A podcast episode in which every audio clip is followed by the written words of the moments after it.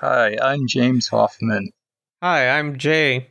You didn't say your name wrong, so I didn't get a chance to correct you. Trolling. Oh, that's that's no, you got it right. And I'm Jim, and this is Topic Lords, the only place on the internet where you can hear topics discussed. James, would you like to introduce yourself, or do you have anything to plug?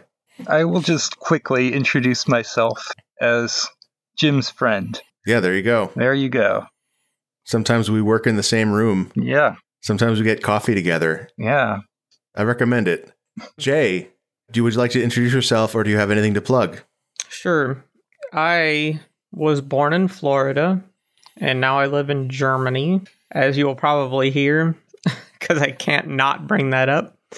and um, check out James Hoffman's Galapagos project. Okay, yes. My work in progress game engine fantasy console development environment not quite released. I have an outdated web page, but it will be out pretty soon, I hope. Yeah. Oh, so I wasn't looking at the webpage, but it says October. Does it say which year? Oh, no. Oh, yeah, yeah. It'll definitely be done October of 2020. All right. Um, you guys ready for some topics? I'm ready. All right, Jay, you have here references dating things and or making them inaccessible. For example, older Mystery Science Theater 3000 episodes, that Winter Wonderland song where they say a snowman looks like Parson Brown. Who the heck is that? Yeah. The, so this is a thing that I, speaking of Germany, that I have run into, or I guess it has become most obvious uh, moving after moving here. Because when I watch things with Katie, my wife, she's German, and not only is she a little bit younger than me, like, but she's also, you know, she she's pretty into American culture, as it were compared to most Germans, I guess. But Mm. Yeah. many of the things that, like when, when I tried to show her some mystery science theater, and for people who who don't remember or know, mystery science theater is the show with the silhouettes and they're talking over B movies and joking about them. I like it a lot. Um, however, even when I try to rewatch some of these old episodes from the from 89 unt- up until 99 i guess. I guess the whole run the whole original run really. They they Yeah. reference a lot of stuff which if i was watching it when it came out i would probably get it because that's what everyone was talking about. But nowadays i just don't remember who any of these people are who were having i guess scandals back in the day that they reference and they do that a lot so it kind of makes it hard to watch because uh yeah it's hard to to understand a lot of the jokes Yeah, I, I think that sort of thing can really date a comedy sometimes to the point like uh, do you remember reading did you read Gulliver's Travels? Yes. i must have I remember reading an annotated version of that Hmm. where all the annotations were like like every paragraph had like and this is a parody of this pop culture thing from the 18th century and that book is just wall to wall jokes that nobody gets nowadays See, what I was reminded of um, is actually Mad Magazine because Mm, mhm. everything in that is referential.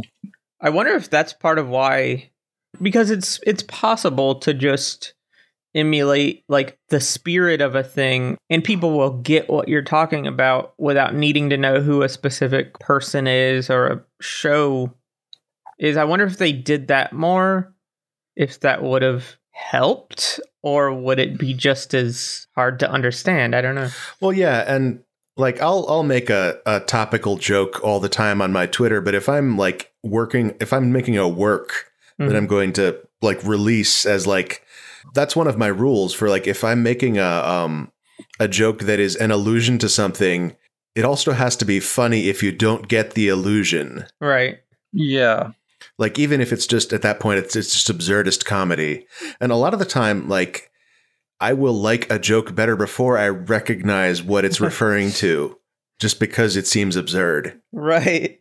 Uh, I guess to some degree you need to know something. Like maybe you don't know who Well, the thing that comes to mind immediately is Kid Rock because it's there's something in my game that I think of as like a bit of a Kid Rock type person. But if you don't know who Kid Rock is, then you at least know who sort of this washed up rock singer, lowbrow, and Wait, sorry, are you saying that hot butter ice cream is a Kid Rock reference? Like very indirectly because the Chowder Man made that. He's our fake sort of Kid Rock Eddie Vedder guy. Oh, okay. yeah, I couldn't remember that guy's name. That's after his prime. But um, also, just internationally, Mystery Science Theater has almost no fans here at all. There's nothing. And why would they? Because no one would understand anything because most of what they reference is like American pop culture. They just would not get it. But other comedies do really well here. Is there like a kind of American comedy that is is especially loved in Germany? My understanding of it is that Hollywood does market to international audiences, but when it comes to comedies, what they tend to do is focus on like, physical humor, crude humor, and, and like lowbrow type of things, uh, because Yeah. those are more sense. easily translated. Um, I will give you a little list. The Simpsons is massively popular. Big Bang Theory, that has a lot of references, I think, but I think they translate references sometimes too. Oh yeah, I remember reading um the Asterix comics as a kid, and those are not just translated, but those are like heavily localized from Mm. the original French because th- that text is full of puns. Oh, right, yeah. And so they just had the translators just had to come up with a new joke every time they made a pun. Yeah, I think my wife prefers to watch English versions of a lot of things that might involve puns because often the translators don't localize. They don't do any put any effort. It's just the literal thing and you just have to figure out what they were talking about. So. I'm I'm trying to remember where I heard this, where the the police officer telling somebody to pull over, and they translate it as a kind of sweater. Well, yeah. You know, it's a pullover. Oh, a pullover. Yeah, right. Yeah, so the, the police officer is just yelling sweater at this lady driving down the road. That's awesome. well, I, I like it when you see idioms that are just transliterated. Oh, those are great. So I remember I, I did take German, and there, there was like, you're heavy on the woodway. Like, I think a, a, a better translation would be you're on the wrong track. right. Right, okay. Before we move on from this topic, I'm just going to look up real quick who Parson Brown is. Oh yeah, thank you. Because Germans even sing that song over here, and I know for a fact no one knows who that is. All right, I'm looking for uh like I've got I see something here on Urban Dictionary and I see something on answers.yahoo.com, but I'm not seeing anything authoritative. the only thing is, is Winter Wonderland comes up. So I'll just read the Urban Dictionary entry. Parson Brown is the term used to talk about a typical Anglican priest of the 18th and 19th centuries. Parson Brown is not actual person, though he might have been at some time, but a figure of speech like John Doe is an unidentified male, and Charlie is a watchman, which is also I had never heard of. Eh, Well, yeah. So you know, I guess it's it's possible that you could just write something and assume, oh yeah, everyone will know a Parson Brown. I mean, you, you, you like you can find an old English text, a parson. Right. Yeah, Parson isn't his name. Parson is like a title. Now I'm gonna be insufferable around at, all hol- holiday gatherings when I tell everyone this interesting fact about this song. You know, I assumed Parson Brown. I didn't even remember when that song was written, but I assumed he was like a radio or television show host. Just sounds like that. Like a late night Right, yeah. comedian, like Jimmy Kimmel or whoever, you know. What comes to mind is more like an a fictional character, like an Eleanor Rigby or something. Right. All right, you guys uh you guys ready to move on to another topic? Yeah. Yeah.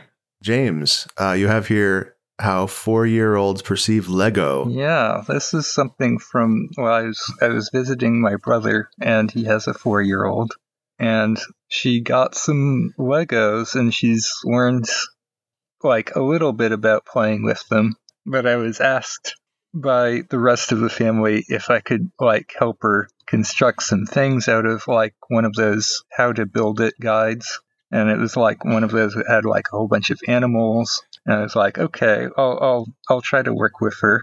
But it turns out that when you're four years old, your attention span is too short to follow instructions in a manual or or even watch somebody else follow instructions in a manual. So Right. what actually happened was I would start building something and she would pick up the other pieces and ask me what they are. She was really engaged in the whole process of uh, like playing and that her uncle was playing with her. But it was just so difficult to, to understand like how things were structured, I guess. So were you putting together like uh, one of the one of the kits? we had both like just packs of regular bricks, but also like one of the I think Disney kits, like a Toy Story one and and a Disney princesses one. So like I was I wasn't trying to go for one of the big projects, but she would pick up the pieces, the special pieces that you get with those Disney kits, and be like, "What's that?" And I'm like, yeah. I don't know what that is. It goes with like 16 other things. It's this like sloped tile. She wanted you to say it's a chair or like define it for her imagination or something or She's she's curious and she wants answers and you know older people have answers to everything, right? I see, yeah. Yeah. But really she was uh, like she was most engaged when she saw a thing she identified that she could already play with. So like if I if I made the giraffe and she's like, "Ooh, a giraffe." And then she would be even more excited if I started like telling some story about it. Oh yeah. How did it get in this park? Because she decided like the, the, the base that we were building on was this park where the giraffe would stay forever, and she made sure it stayed there forever because it was surrounded by a fence. And it was a happy giraffe. Oh, that's that's good to hear. That's that's very important. Yeah, sometimes you don't want to build a thing yourself. Sometimes you just want your uncle to tell you a story about a thing that already exists. Yeah, I I mean, it's not even about so much the technical part of the building. It, it, it's like the the story of how it's there is just as important as any specific skill or process. It's intermingled in a way that like we tend to get away from when we're older. Right. Yeah. Yeah. I have played with a maybe five years old, and he was maybe the opposite. Hmm. He started clicking them together to make things, but they weren't supposed to be things. I guess like they were just. He went hog wild, just throwing them on each other. You know, there wasn't a there wasn't a goal to make any specific thing. But um, I was a big Lego kid, and I really, of course, I can't remember. I wish my parents were here to tell me. They probably don't remember either. I don't know at which point I I, I started like seriously like, oh, I want to build a ship or whatever out of these. Um, right. I probably started with just following the instruction books, I guess. But Jay, did you ever go through like a Doom level design phase? this year, uh, Oh wow. oh oh yeah, I went through a Duke Nukem 3D level design phase Wow. as a youngster. Yeah, but I didn't get very far. Um, that's fair. It was more down like searching for and downloading other people's levels and then opening the, them in the editor and trying to make changes to them. I guess is what I was doing. Hmm. Yeah. I just read um Fab I don't know how to pronounce his name, Fabien Sanglard. He he wrote a book called uh the um Doom Engine Black Book, uh which goes in exhaustive detail into the um context in which Doom was written, so like the Mhm. historical context, the hardware context, and also like exhaustive detail into like how the code works, how every bit of the engine works. And it was super interesting like i don't think i've ever read a book that is that technical but is also so fun to read. It made me it put me in this mood where like i really want to play doom or play a bunch of doom mods. Yeah, and then i Mhm. remembered like i had done so fairly recently and didn't actually enjoy it it's just like what I wanted, what I really want. And this has happened to me over and over again in my life, trying to evoke a feeling that I felt before by doing the same thing that did it last time. What I want is something that made me feel like Doom made me feel when I was 14. right. You know, and probably there's nothing that exists that's going to do that. But if there is, it's not going to be anything like Doom. Right. James, what you described earlier, I was thinking this too. Like, is how she was interacting with the Lego and with you is what I want out of maybe video games too. Like, I like that's why I don't play Minecraft or like creative games. And similarly, like when I messed with Doom level stuff earlier in the year, I was because because I was inspired by um well Sigil had recently come out, which is John Romero's final Doom episode, and um and I was watching some of JP, your your other topic lord. The other the other J name. Yeah, uh, I was watching some of his streams of uh of uh Wad Wednesday is what he calls it. He plays Doom Doom levels, and and uh, of course Jazz, who did did our fake Linkin Park uh, nu metal songs in Hypnospace. Jazz also does Doom modding, so I was like being hit from all sides on online with it, and I'm like, oh, I got to get in there. But once I really started messing with it, just like it just felt like work immediately, pretty much. right.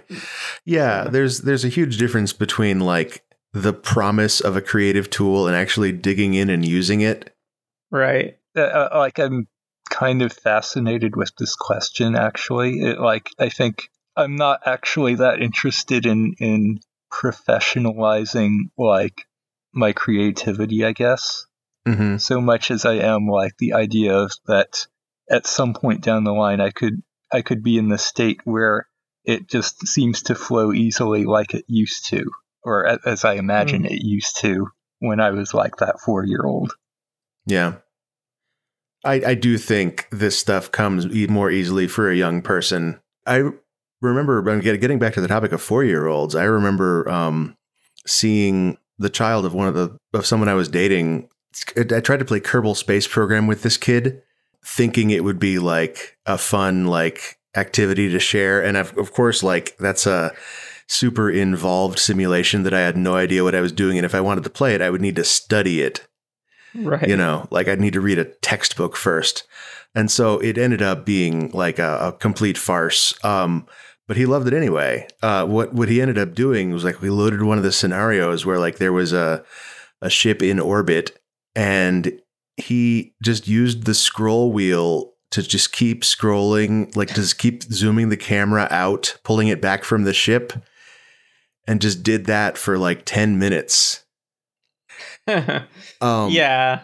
and there was another time I saw, I'm not sure if it was the same kid or a different one playing Minecraft, um, just digging into the ground and then replacing the block and then doing it again. And that went on for like five or 10 minutes. Wow.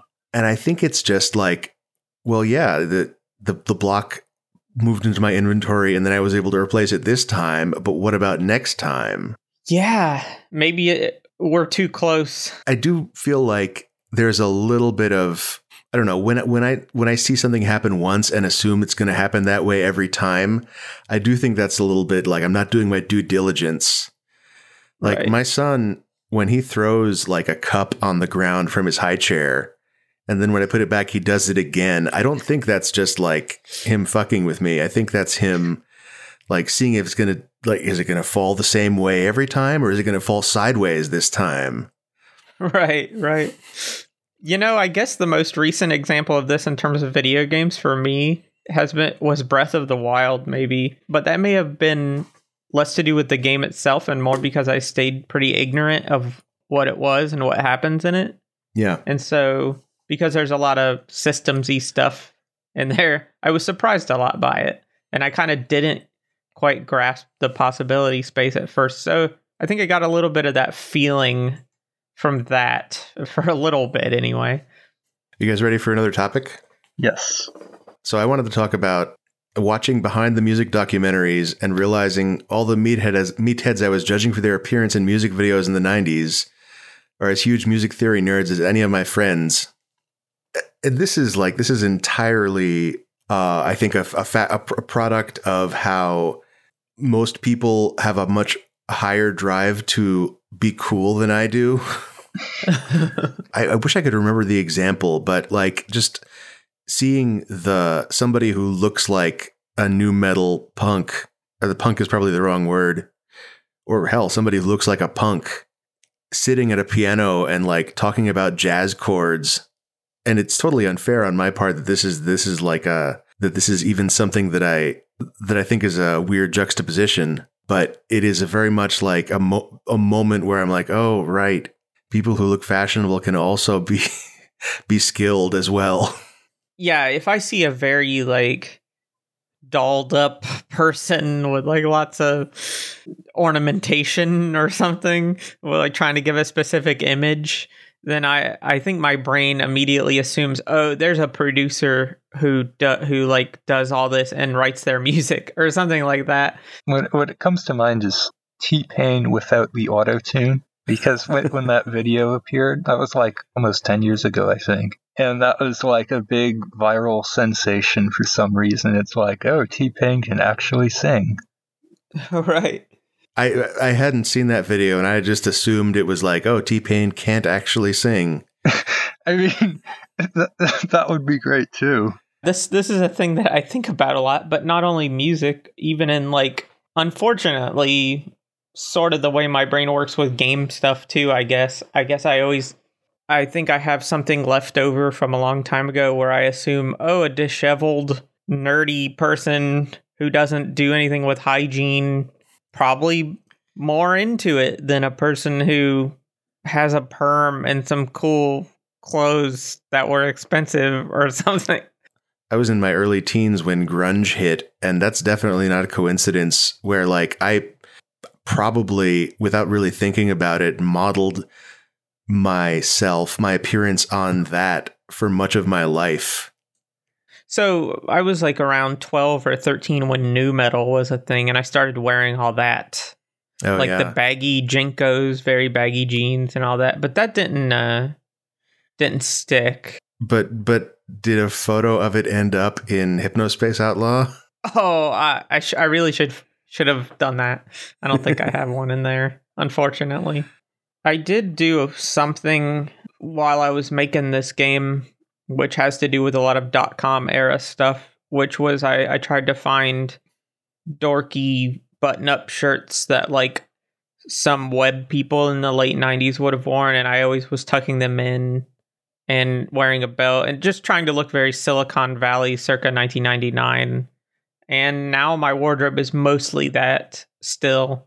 It helped in some way. It was like method acting but for video games I guess but um I haven't I haven't shaken this yet so this is my dress still but I don't know if this is stylish looking. I doubt it. maybe maybe in some ironic way to people, but to me it's just it's just now my normal clothes. I don't know if it's a costume anymore, but yeah. There's a reason this podcast isn't called Stylish Lords. yeah. Now I have a I do have an example of the opposite sort of of what you're talking about or the inverse maybe is um Billy Idol. He has a video that I was watching early in development of my game. I was sort of more going for like a goofy cyberpunk back then, but um but so I was looking up his album Cyberpunk, which came out in the early 90s, and he was just getting into computers, I guess. And there's like some MTV video of him working on the album, and there's a clip of him answering emails or answering chat messages or something from fans. It, it zoomed into the message he was typing the person, and everything was like grammatically wrong and like misspelled and stuff. And like when he was talking about the actual music, he also just revealed that he just doesn't didn't really know a whole lot about what the heck's going on there. But um Yeah. the the other thing was on that to- on the Cyberpunk album press tour I I was reading about he said if you want to do an interview with me then you have to read Neuromancer or else I won't do an interview with you. And then when jour- journalists did this and then they started asking him questions about the book because of course if you made me read this whole book and he hadn't actually read it he just he just thought it was cool i guess and that's kind of what i assumed billy idol would have been like from his appearance Yeah, yeah. I, if I were in that position, I might be like, "Oh, tell me about this book." I it seems really cool, but I don't really have time to read it. So I was, I was farming the work out to journalists who interview me. right maybe Uh, you guys ready for another topic? Yeah. So this is a write-in. Groke asks, cheap musical instruments are cool, aren't they? Penny whistles, harmonicas, ocarinas. Any personal experiences with these? uh, and Um, I wanted, uh, I, I got um, an Otamatone for Christmas. It's kind of shaped like a musical note. The stem of the note has a um, a metal strip on it. If you push on the strip towards the top of the note, it plays a low note, and if you push it towards the bottom of the stem, it plays a high note. Um, and then you can squeeze the the bulb at the bottom of the stem, like looks like a face. If you so if you squeeze the face, its mouth opens and the note gets a little bit louder. And it's uh not a pleasant thing to listen to because it kind of sounds like a, I think it's a square wave, yeah, it's it's kind of a honking noise if I remember right. right? And there's a little bit of like filtering happening because you know it's co- going through a piece of plastic. It is it is the audio coming out of the mouth? It's coming out of the the so the speaker is inside the bulb So that filters it just through. based on whether you're opening the mouth. Yeah. yeah it gets louder and also brighter. That's really interesting. Because I didn't pay much attention. I'd always assumed this was some digital filter effect, but it was just it's just the mouth opening and closing doing that. That's neat. Oh yeah, it's like when you put your thumb over the speaker on the Game Boy Right, right. and then peel it off. Yeah, I mean, uh, so I played trumpet, and we had mutes for those, and you had a, a, several kinds of mutes in jazz. Like we would use the plunger mute, and that would you would like wave it and get that kind of wah sound. Is a plunger ju- a plunger mute just like the head of a plunger? Yeah, Yeah, I've seen that. That's cool. It's a it's a good noise. Uh, I um I also got a mini saxophone for Christmas, which is like the a tiny reed instrument, and I spent a few minutes trying to figure out how to make it to make make it make noise, and then a few more minutes trying to make the noise sound like a note, right. and then like my mouth was tired of vibrating, so I put it away. Is that white by any chance? That's uh, I got a black you got one. a black one. I have a thing that I, might be the same thing. It's like a, it's almost like a mixture between a recorder and a saxophone or something. But yeah, that's accurate. yeah, I I also failed at playing playing a note Yeah. out of it. But The reason I bring it up is, uh, James, you, I don't know if this is the same thing as playing a reed instrument, but how do you deal with your mouth vibrating all the goddamn time when you play trumpet? it all happens in the lips, Yeah. and you're doing this buzzing. So you know you can do like the horse flap type of sound. Yeah. if you do that more tightly, it becomes more of a buzz. It becomes. Yeah. And whenever I've tried to play Yeah. trumpet, that's what I do. And it just makes that noise. Yeah, and it's it's just something that you like. I'm totally out of shape for doing it now, but you develop some muscle control, I guess, and you know some strength because it does take like actual strength to to do that. And if you want to play high, then you have to vibrate faster. So there's there's kind of an ego thing with trumpet players where they want to play really really high notes Yeah. and so you can go uh, you can go on YouTube and find videos of people playing like the quadruple high C. right. which, Yeah. like I, I could never do anything like that. I could barely hit hit a high C, but it it's not even musically useful. It's just like showing off. Right. Yeah. I remember uh, there was a website for the Tastee Brothers with two E's instead of a Y. Um, and this was like their thing, as far as I could tell, was taking pop songs and dubbing like incredibly high pitched trumpet lines over the melody. I, I don't think it exists anymore, but I'll see if I can track some down for to put to, to paste into the podcast. Yeah.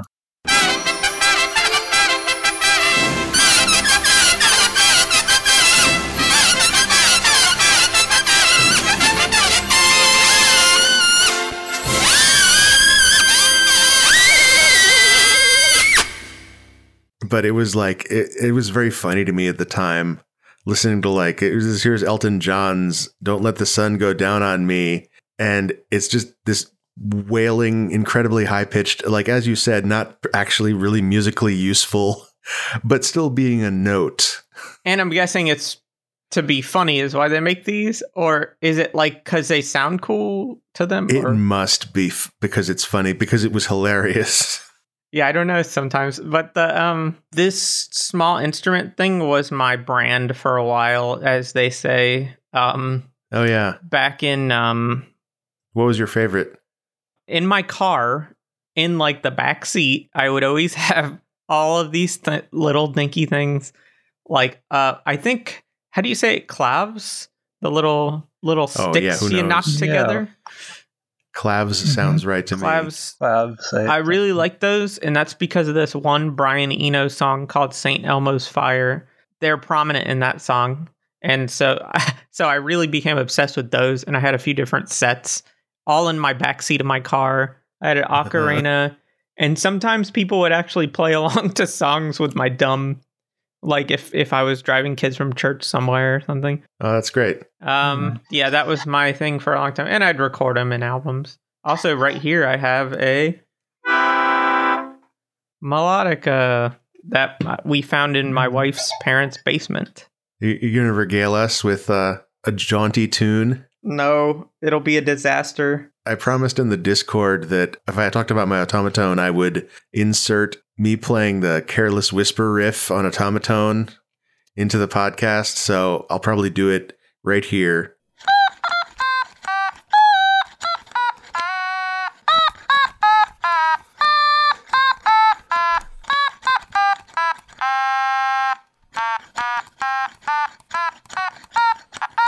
But you guys won't be able to hear it because I'm going to do it later in post. Can you send me it in post, and then on the second repetition, I will add, I will add some harmonic backing with my melodica. That sounds great. I'll just send you the the the isolated melodica track so you can mix it and add add that delay. means I need to actually play it in a key. I will detune my melodica digitally to match it. Okay.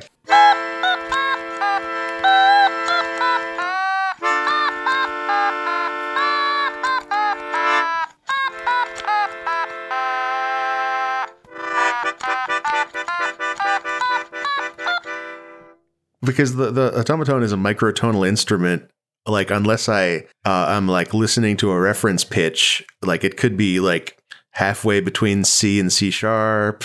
You know, we really have our work cut out for us for this episode. this is high production value. You Patreon folks better pony up. Are you guys ready for another topic? I think so. yes. Uh, James, you have uh, Timberwolf slash Husky breeds and their incredible jaws. Yeah, it was at Noisebridge. So anybody brings whatever they want into Noisebridge because it's you know anarchist hacker space. And on this occasion, somebody had their dog there, and it was this giant Timberwolf Husky breed.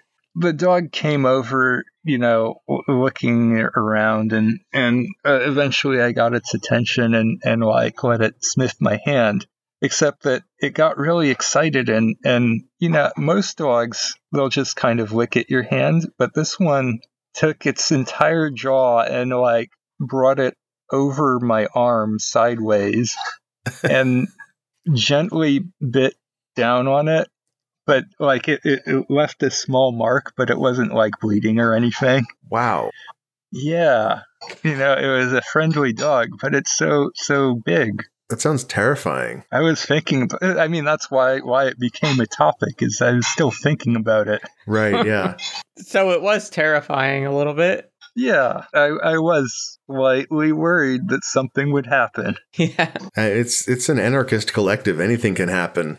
Yeah, my dog kind of does this sometimes. Like generally we've tried to like not reward such a thing by reacting, so I don't think she sees much value in trying to mouth or or I guess that might be what you call that where they gently sort of like eat you. but um right. but my dog does do this on occasion and every time it happens I like have a tiny tiny bit of fear that something will startle her and she'll just clamp down and like murder my hand or something like this. Yeah. So I relate, I guess. She's a medium sized dog, so could probably do a little damage. I bet I bet you could take her. I don't know, maybe. Winston does a lot of different things that like eventually we probably need to train him out of like like throwing the cup on the floor. well, maybe he'll stop by himself. But I think a lot of that stuff is funny, so I laugh when he does it, which is definitely encouraging him to do it more. Like he loves making us laugh. Yeah, no, this is a thing when my niece was younger that there is there is a lot of play value in dinner time Yeah. because she could, you know, delay eating the food and play with the food and claim that she's hungry still or she's not hungry. She doesn't want to go to bed because bed would come after dinner time. Right. So there's there's a lot of negotiation going on, which maybe your your, your kid is starting to get into that now. Yeah, I've been guilty of this. As an adult. Uh, uh, yeah, but but with, with like back when I was so I was like a youth group leader in in Florida for at a church and uh there's a one there's one very bad instance of this where I I just did it and okay, this was me of 15 years ago, so you have to forgive Okay. I'll do my best. with this kid this uh the same kid I played Legos with actually and uh and there was a there was an elephant in there and I just absentmindedly said it was fat Oh no. and and I was like oh yeah I was describing the things and I was like it's a fat elephant and a and then later they were at a a Walmart and they were in the front desk like line to return something.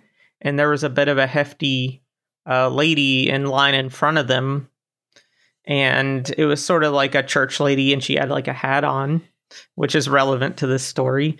And then the kid points at the lady and and she and he tugs at his mom and he's like mom fat!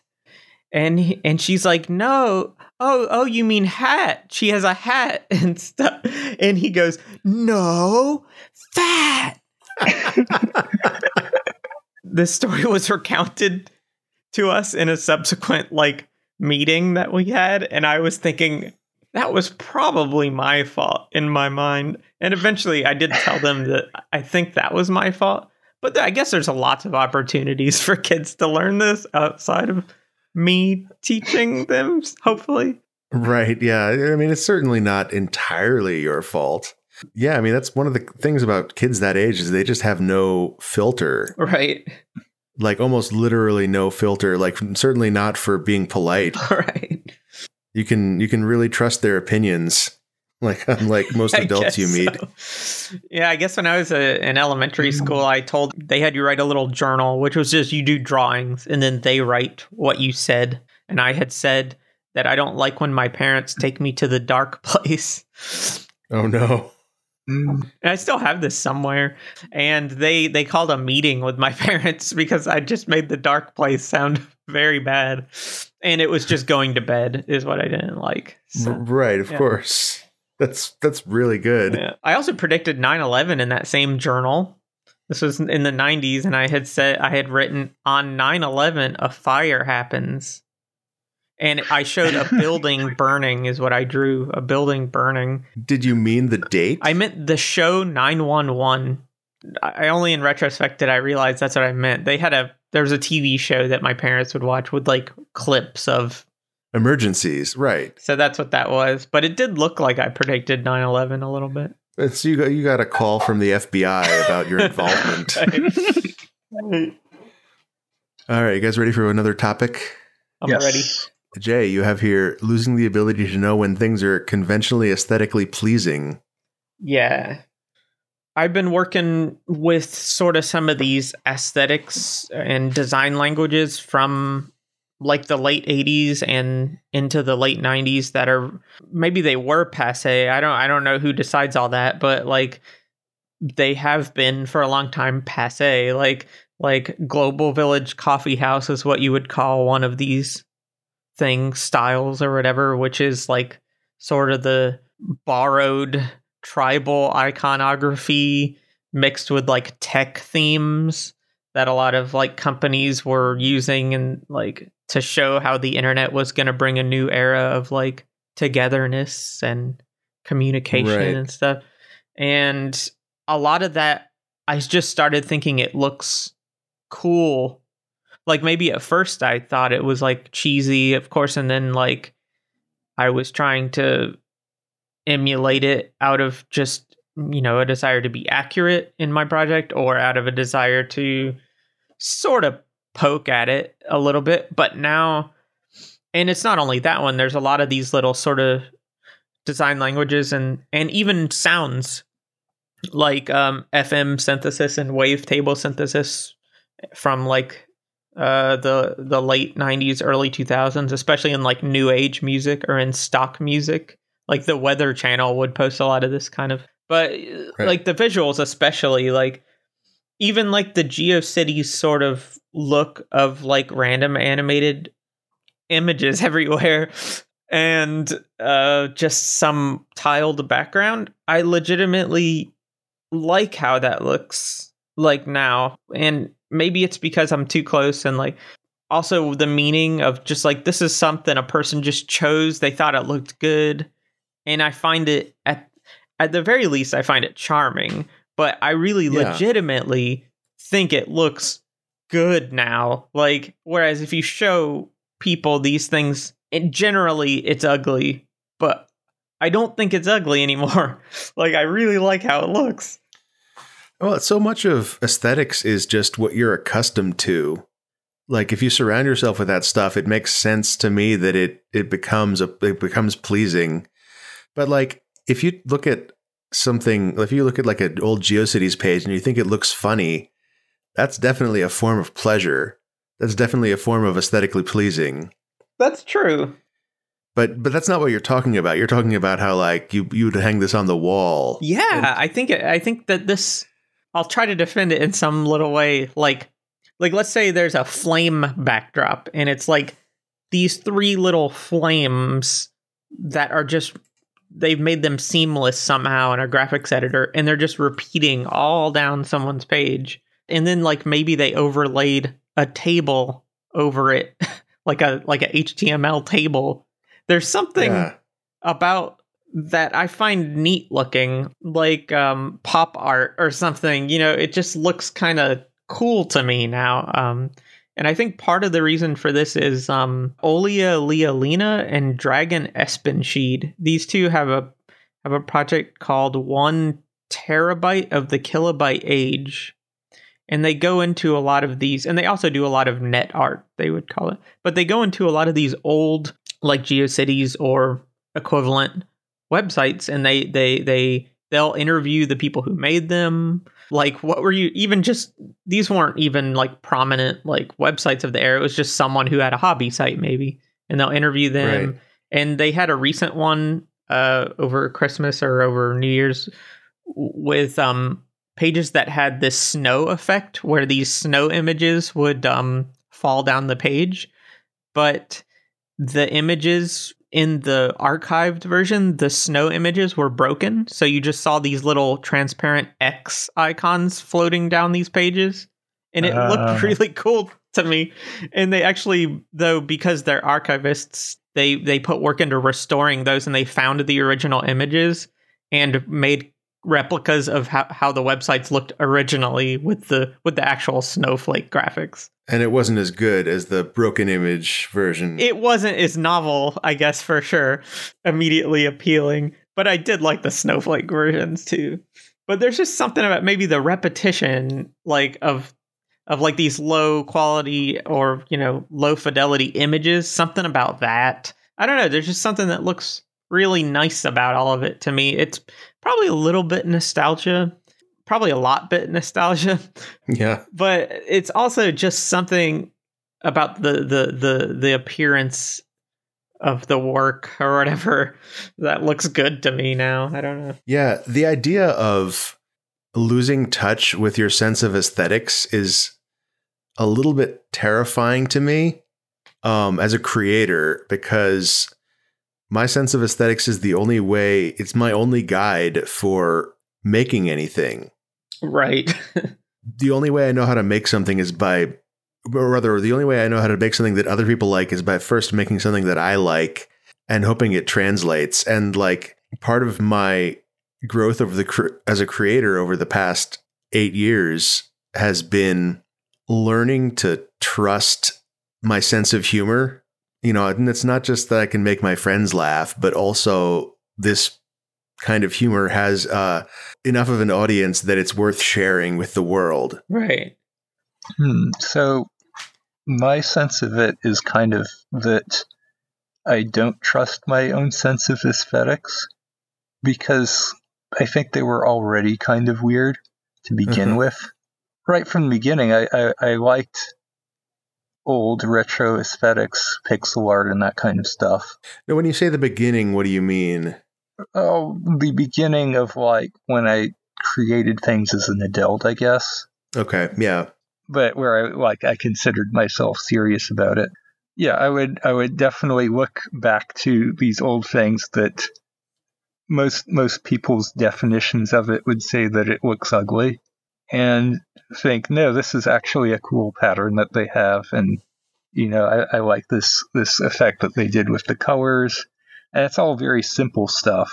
You know, it's not like I mentioned pixel art, but I'm not even thinking of like uh, complex sprite art or anything. I'm just thinking like Atari 2600 graphics, for example. Like Centipede Yeah. or yeah, yeah, and those very simple patterns and and like the the overall um the arrangement, the layout, um Composition.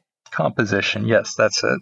And so, so like I knew very quickly that because my sensibilities were strange, I needed another thing to to like lean on.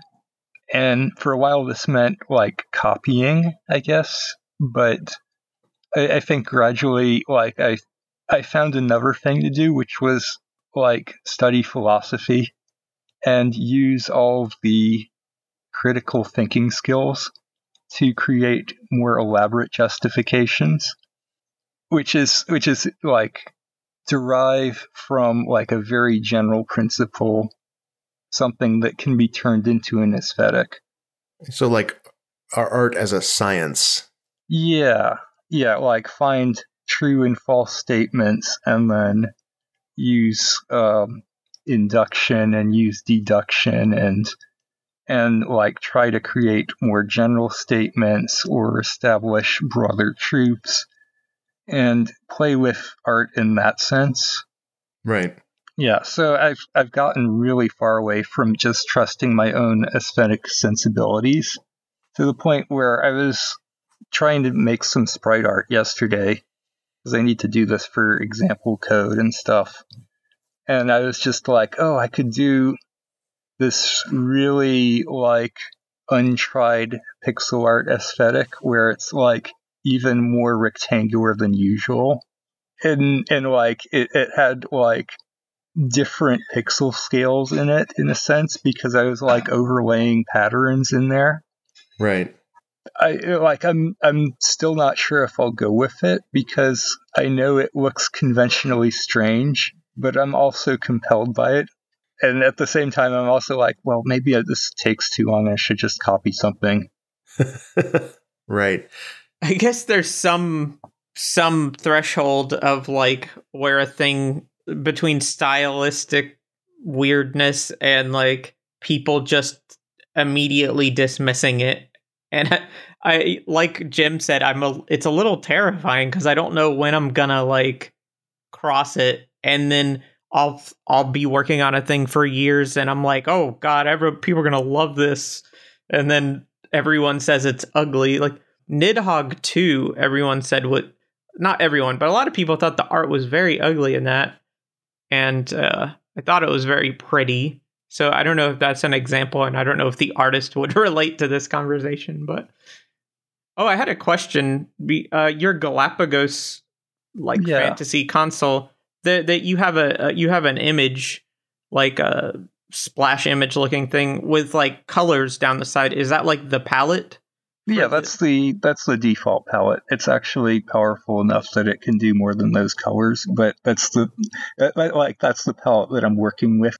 And by combining those colors and like with dithering or something, you make the other colors or No, I haven't gone that far. It's, Oh, it's okay, okay. just plug in free RGB values and you can get whatever you want. Um, you're choosing those colors though? Was that was that sort of that was very intentional, like there was an initial intent to get um, specifically i wanted the aesthetic of the amber and uh, green monochrome monitors and then i wanted to extend that a little bit so I, I started with a green and an orange tint and then i added more shades Yeah, it's it's it's interesting. Like I I think when I think of like a well chosen palette, I think of something that can wi- represent a wide variety of styles and subjects. But if you look at uh, retro game systems like the NES and the Commodore 64, you can they they have a like a hue to them. They have like a color grade Mhm.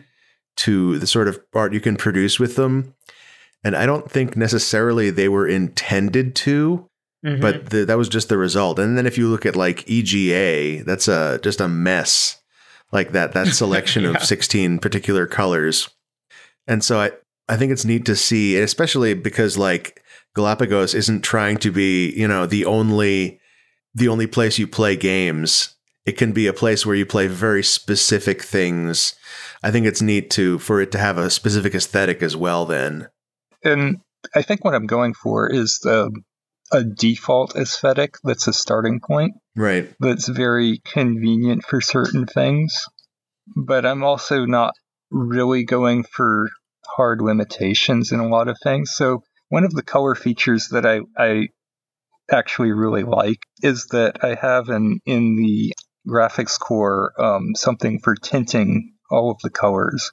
So you can do those fancy color cycling effects. You can do fades and um, uh, desaturation and those are like effects that normally when you see them done by like a a naive graphics programmer who, who's just like what's the simplest way to do like a fade it's it's kind of disappointing in a sense because it's just like they put they added black to the scene. Right. and so it fades in this very specific way that's the same in every game. And so kind of kind of my attention with bringing out like here's tint values to play with is uh, stop playing with it on the level of can i implement the fade at all? And then leave it there. It, it, it start with like okay the fade's actually really really simple.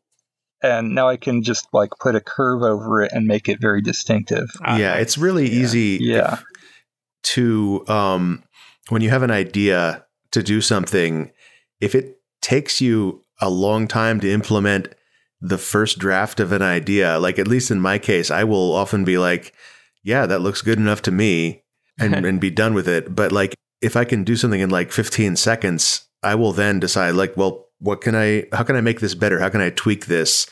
Yeah, you'll you'll you'll get in that that stage where you're just like, oh, I haven't done enough yet, and th- that's what I'm hoping for. right. you guys ready for another topic Yeah, Yes. I wanted to talk about how um, the CPAP machine is really putting a damper on my dreams of growing a Santa beard one day. I have found that um, it is very hard for the uh, CPAP mask to form a seal around my beard, and it gets better when I trim my beard, and it probably gets worse if I grow it out more. And so, like, one of the things I was looking forward to getting old was just like, yeah, I can I can totally go for that Santa aesthetic. Like that's a very that's a very uh jolly aesthetic that I that I aspire to. and now I'm pretty sure I can't do that.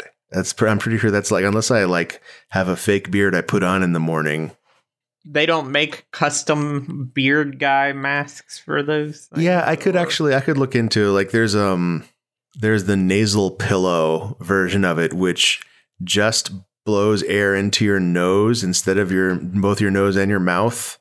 Um which seems to me like a recipe for disaster because like I'm usually at least partly congested. So I like a lot of the time I'll be breathing through my mouth anyway I see. to hear the way people the way people talk about it um you have to keep your mouth closed when you use one of those because otherwise like the air that is blowing into your nose comes out of your mouth and so like you try to open your mouth to speak or to drink and you're just you're like exhaling with incredible force Uh, that's rough. I mean, a lot of my family needs one of those machines too, so this may be. I also aspire to that, by the way. Yeah. maybe not the Santa, maybe maybe a wizard, we definitely share a kind of a look but this will be something I probably have to deal with. I a, a cursory Google says wax your beard. oh okay now that's exciting to me i should have tried a cursory google before giving up on my dreams says you can condition your beard to help improve a seal. Lanolin softens your beard, wow and some mat their beard and mustache with wax. But you might need to tighten your mask.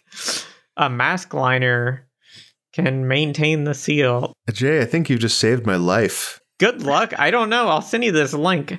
You might not want to trust this website because it's called cheapcpapsupplies.com. and they may just be trying to sell you their supplies. yeah but it'll be cheap at least Yeah, well, that's good. Instagram has figured out that I have sleep apnea. Oh no. And so, like, almost every ad I see on there is about snoring solutions. But the, the solutions aren't the things that are snoring. Sounds like a Harry Potter thing. Anyway. A solution, like, meaning like something dissolved in water that for, for some reason snores would be a very, that would be a something the potions master would do as a punishment. So if you achieve your goal and become a Santa-esque old person, would you play the role or would you just be a Santa-esque guy and not and not like a Santa? I feel like I could um, just wear a fedora or dress up like Indiana Jones in, with every aspect of my clothing. You can dress up like disguised Santa, Yeah, you know, I'm I'm like I'm Santa's alter ego, like uh, Clark Kent. right? You still wear the red suit, but you wear a big trench coat and a hat over it. So, and if a kid sees you and says Santa, then you go shh, and then it'll be magical. Like, Pull open my trench coat to reveal the S emblazoned on my chest.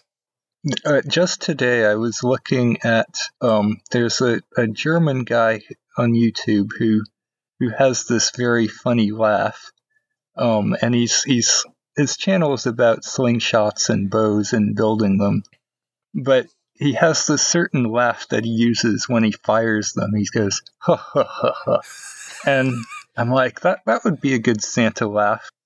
Yeah, does he have a beard?